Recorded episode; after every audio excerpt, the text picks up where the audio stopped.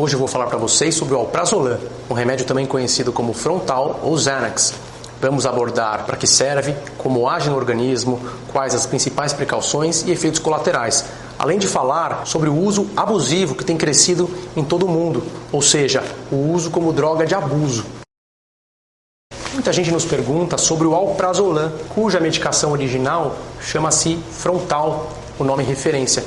O nome referência nos Estados Unidos é Xanax, Xanax, X-A-N-A-X, que vem aparecendo também muito na mídia e muitas pessoas perguntam por conta de ser uma medicação usada para fins de abuso. Nós vamos falar hoje tanto do interesse médico como dessa questão do abuso desta medicação que é uma das mais prescritas no mundo, inclusive o ansiolítico mais famoso nos Estados Unidos. Claro, lembrando que o nosso propósito é fornecer informação científica baseada em prática clínica, que você possa conhecer mais e discutir com o seu médico, nunca se automedicar. O alprazolam, o frontal, ele pertence a uma classe de medicamentos chamada benzodiazepínicos. Os benzodiazepínicos, como o Rivotril, que você já ouviu falar aqui no canal, também o diazepam, o lorazepam, o bromazepam, enfim, uma classe de medicamentos que age num receptor no sistema nervoso central chamado GABA, um receptor que diminui a ansiedade, tem ação mio-relaxante, ou seja, de relaxar os músculos,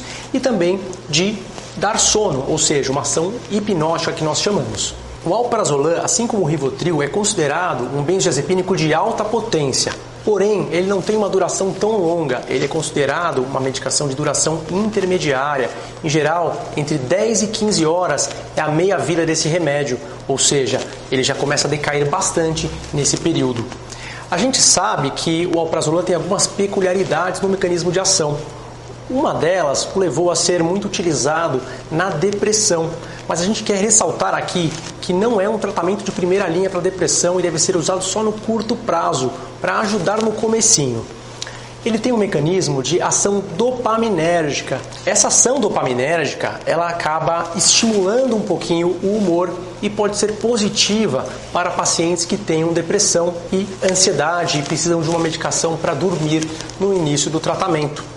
Assim como todos os outros benzodiazepínicos, tem aqueles riscos que nós já falamos aqui no canal: sedação, lentificação do pensamento, perda de memória, aumento da impulsividade, ou seja, uma medicação que atua sobre as vias cerebrais da ansiedade, gerando calma, mas que também atua sobre áreas estratégicas do cérebro, gerando efeitos colaterais. Por isso, o uso em curto prazo é importante.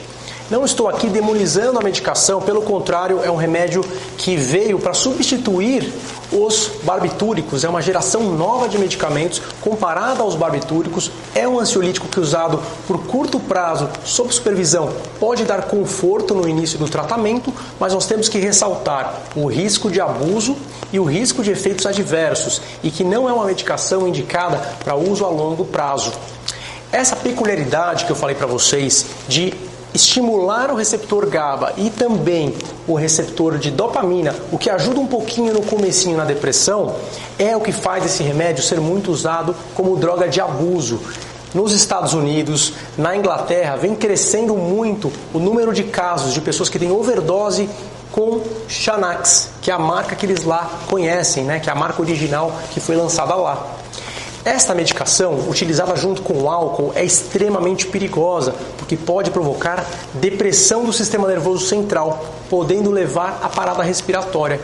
Além disso, o uso muitas vezes é visto concomitante com outras drogas, que torna isso uma brincadeira muito perigosa e que tem vitimado muitas pessoas. Existem relatos de uso com cetamina, com outros benzodiazepínicos, o que a gente também não deve fazer em hipótese alguma por exemplo, misturar com Rivotril, ou misturar com álcool, ou mesmo misturar com outros calmantes.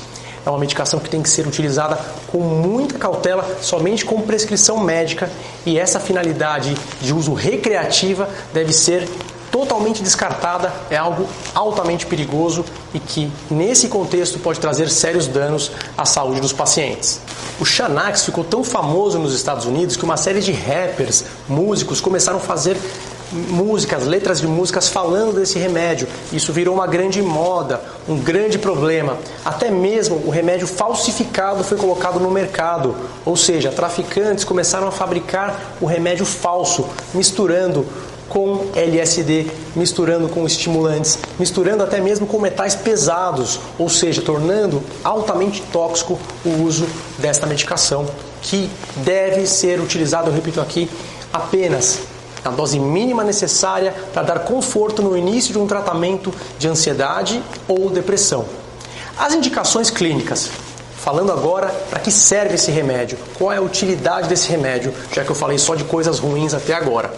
É uma medicação que é aprovada para ser utilizada em ansiedade generalizada, que é para ser utilizada na crise do pânico, que pode ser utilizada na ansiedade social e que pode ter um resultado interessante no comecinho da depressão para dar conforto apenas, não sendo obrigatória, não sendo necessária, somente em algumas situações específicas.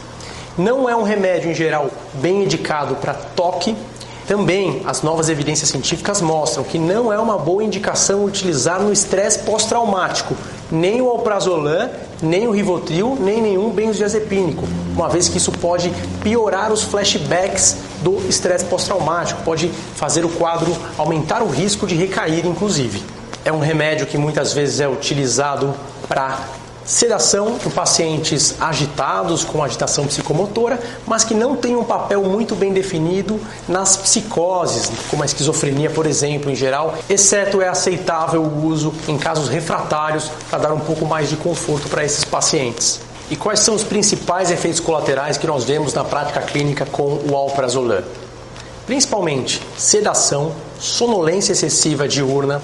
Nós vemos também sintomas de confusão mental, de perda de memória, dificuldade de concentração, algumas vezes dificuldade de equilíbrio, podendo levar a quedas, inclusive fraturas em idosos. Risco também para quem opera máquinas ou dirige veículos.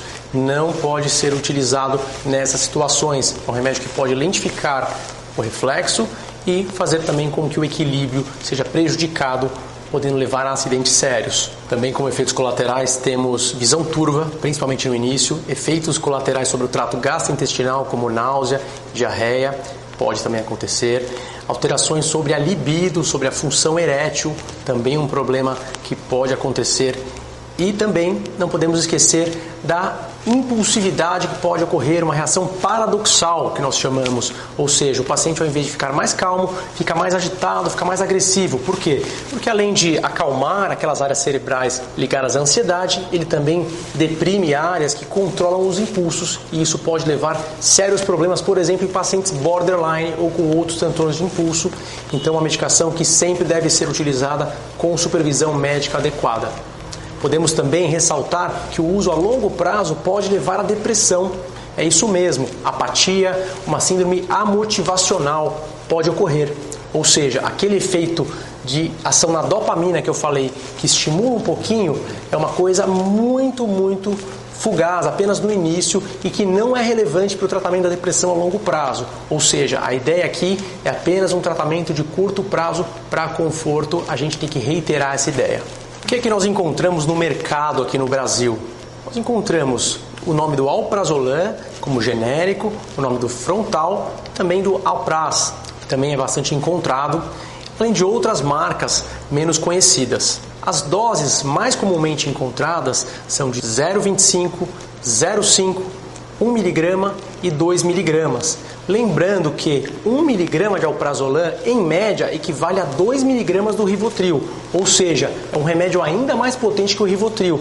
Por isso, doses muito cuidadosas devem ser utilizadas. É preciso pensar aquela dose mínima eficaz naquele tempo curto de possivelmente duas, três, quatro semanas no máximo no início do tratamento de um quadro de ansiedade, no início do tratamento de um quadro de pânico.